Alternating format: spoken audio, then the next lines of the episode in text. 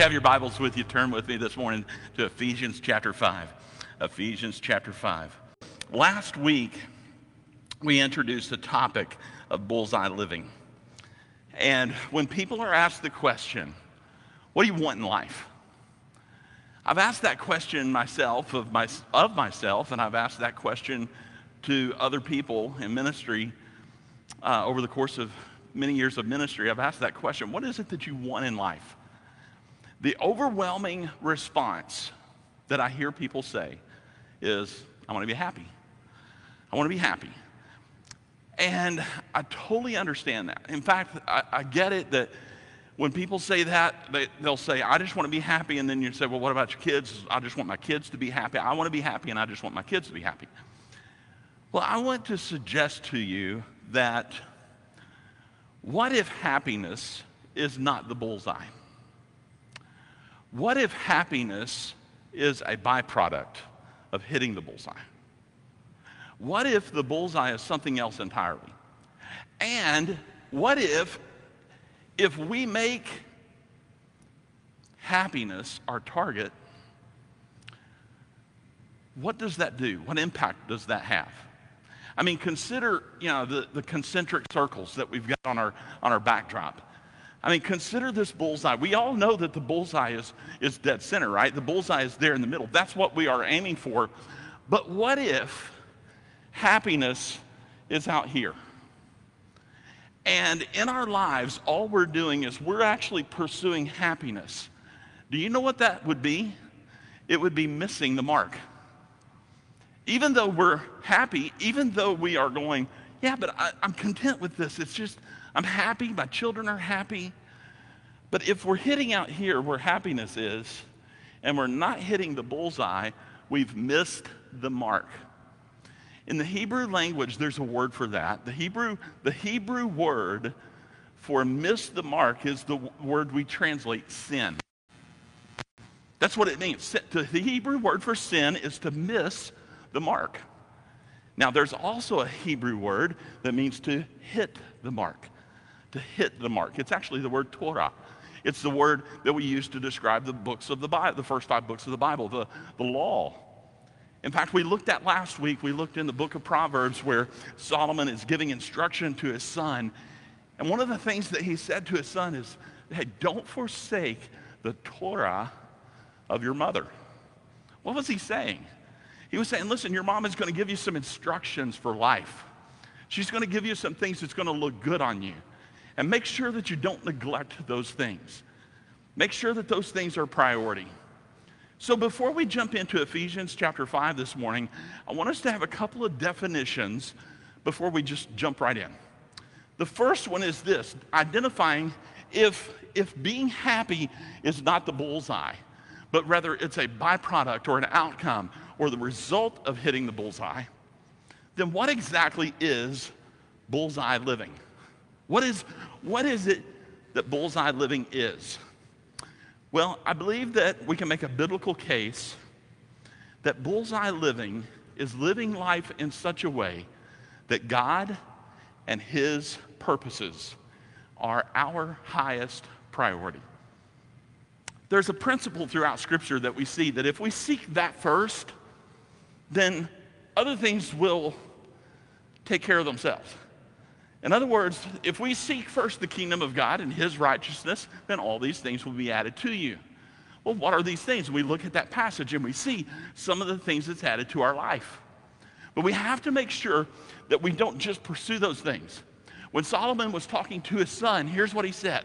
He said, if you would put this first, if you, if you don't neglect the teaching of your mother, the Torah of your mother, then the things that the world desires and the things that people are seeking after, those things are going to come naturally. And then he lists some of the things. And it's interesting because they're not bad things. They're things that it sounds like we should be pursuing. In fact, one of those was justice. He says justice will be a, a byproduct of what? Pursuing the purposes of God. But what if we seek justice as our bullseye? We've missed the mark. Do you know what else Solomon told his son? He said equity.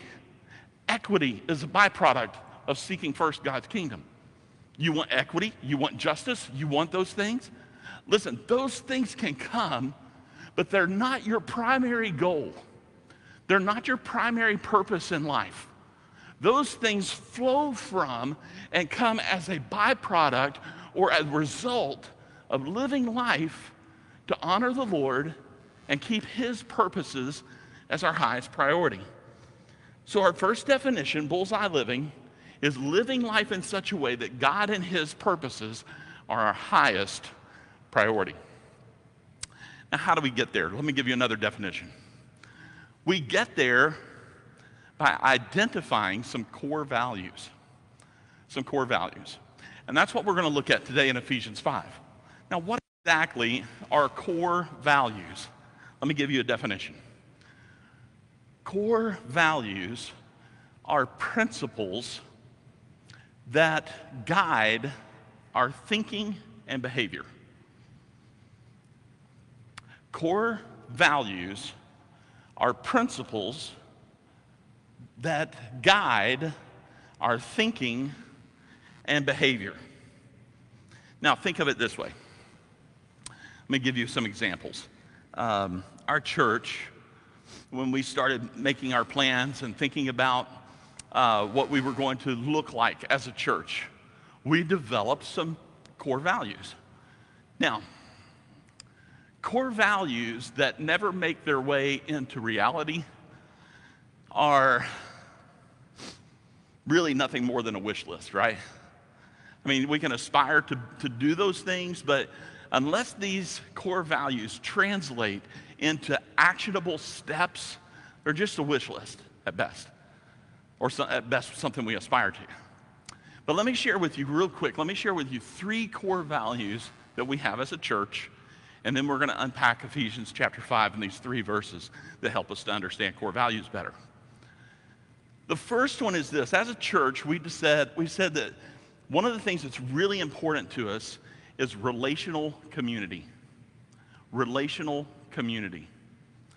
Now, planting a church in the middle of a pandemic, when you have a core value that is relational community, we're already hitting the wall, right? I mean, we're, we're up against the, uh, the wall. We're, we're having a very difficult time with this. Now, let's consider how does that translate into how we think and how we behave as a church? Well, because relational community is our core value, then we begin to think differently about how we set up. For example, we said if we really believe that relational community is important for us, then we believe that relationships and community is built not by sitting in rows, but by sitting in circles. So we said, let's, sit, let's decide very early on, let's sit in circles. Because it's within a circle that we have conversation. It's within a circle that we communicate with one another. Now, again, COVID, man, it puts a, it, it puts a spin on all of this, right? It, it gives us a real challenge. But nonetheless, why do we sit at tables? Because community, relational community, is built in circles in relationship with one another rather than in rows, lines. Circles equals community, equals relationships. Lines, where's your, all of our attention? on whatever's on stage, right? So our, our intention was we wanted to make sure that this core value of relational community translated into meaningful moments and places where we gather together as, as God's people. So our actionable step then was gather. We, we, we have this relational community and we want to gather as a church. And that's why in person is important. We're gathering online, but this is so important. We gather in small groups, we gather at Kids Point. It's so important that, that this core value is seen throughout the church, not just in one aspect, but in every aspect. So, not only do we have relational community, then we have what we call transformational growth. That's our second core value transformational growth. Now, as a church, growth is one of those things that there's many, many metrics, many ways to measure growth, right? The two most common that churches put in their bulletins are last week's offering and last week's attendance, right? I mean, that's, that's the metrics. That's the metrics of growth.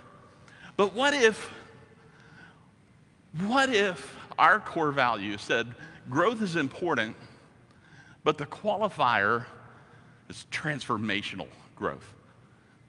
In other words, we want to see growth that is transforming us and our minds and our thinking and our behavior to the image of Christ. And that is transformational growth. In other words, we want to see numerical growth, right? We want to be able to sustain a ministry through offerings, and those things are important. But the most important thing is that we can help one another grow in our faith, and that when we gather together, we grow not just numerically, but we grow because we are being transformed to the image of Christ. That is a core value for our church. When we when we go through a Bible study together, we've been through a handful of Bible studies already. I mean, we've done Old Testament survey and New Testament survey. We're starting systematic theology tomorrow night online. We've been through a handful of Bible studies. But hear me on this it is never for the purpose for us to just sit back and go, wow, look at the knowledge that we have, have gained.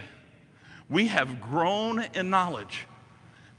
Now, that's not wrong. Scripture actually tells us to grow in wisdom and knowledge of the Lord.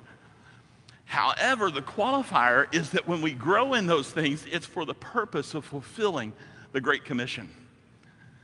In other words, when we are when it transforms our lives and we live out the great commission that's transformational growth. Transformational growth. That's a core value for us as a church. And then we have this third core value called sacrificial living. Sacrificial living. The idea for this one is as a church we recognize that Jesus had a lot of qualifiers when it came to what a disciple of his looks like. And one of those major qualifiers was it's going to cost, it's going to cost you something. It's going to be sacrificial. It's not easy to be a follower of Christ. In fact, we want to live life in such a way that we give sacrificially, we go sacrificially, we, we do what it takes to accomplish the Great Commission and share the gospel. So those three things are, are our core values. They help us in how we should think about how church is done. And then they provide actionable steps. What are the actionable steps?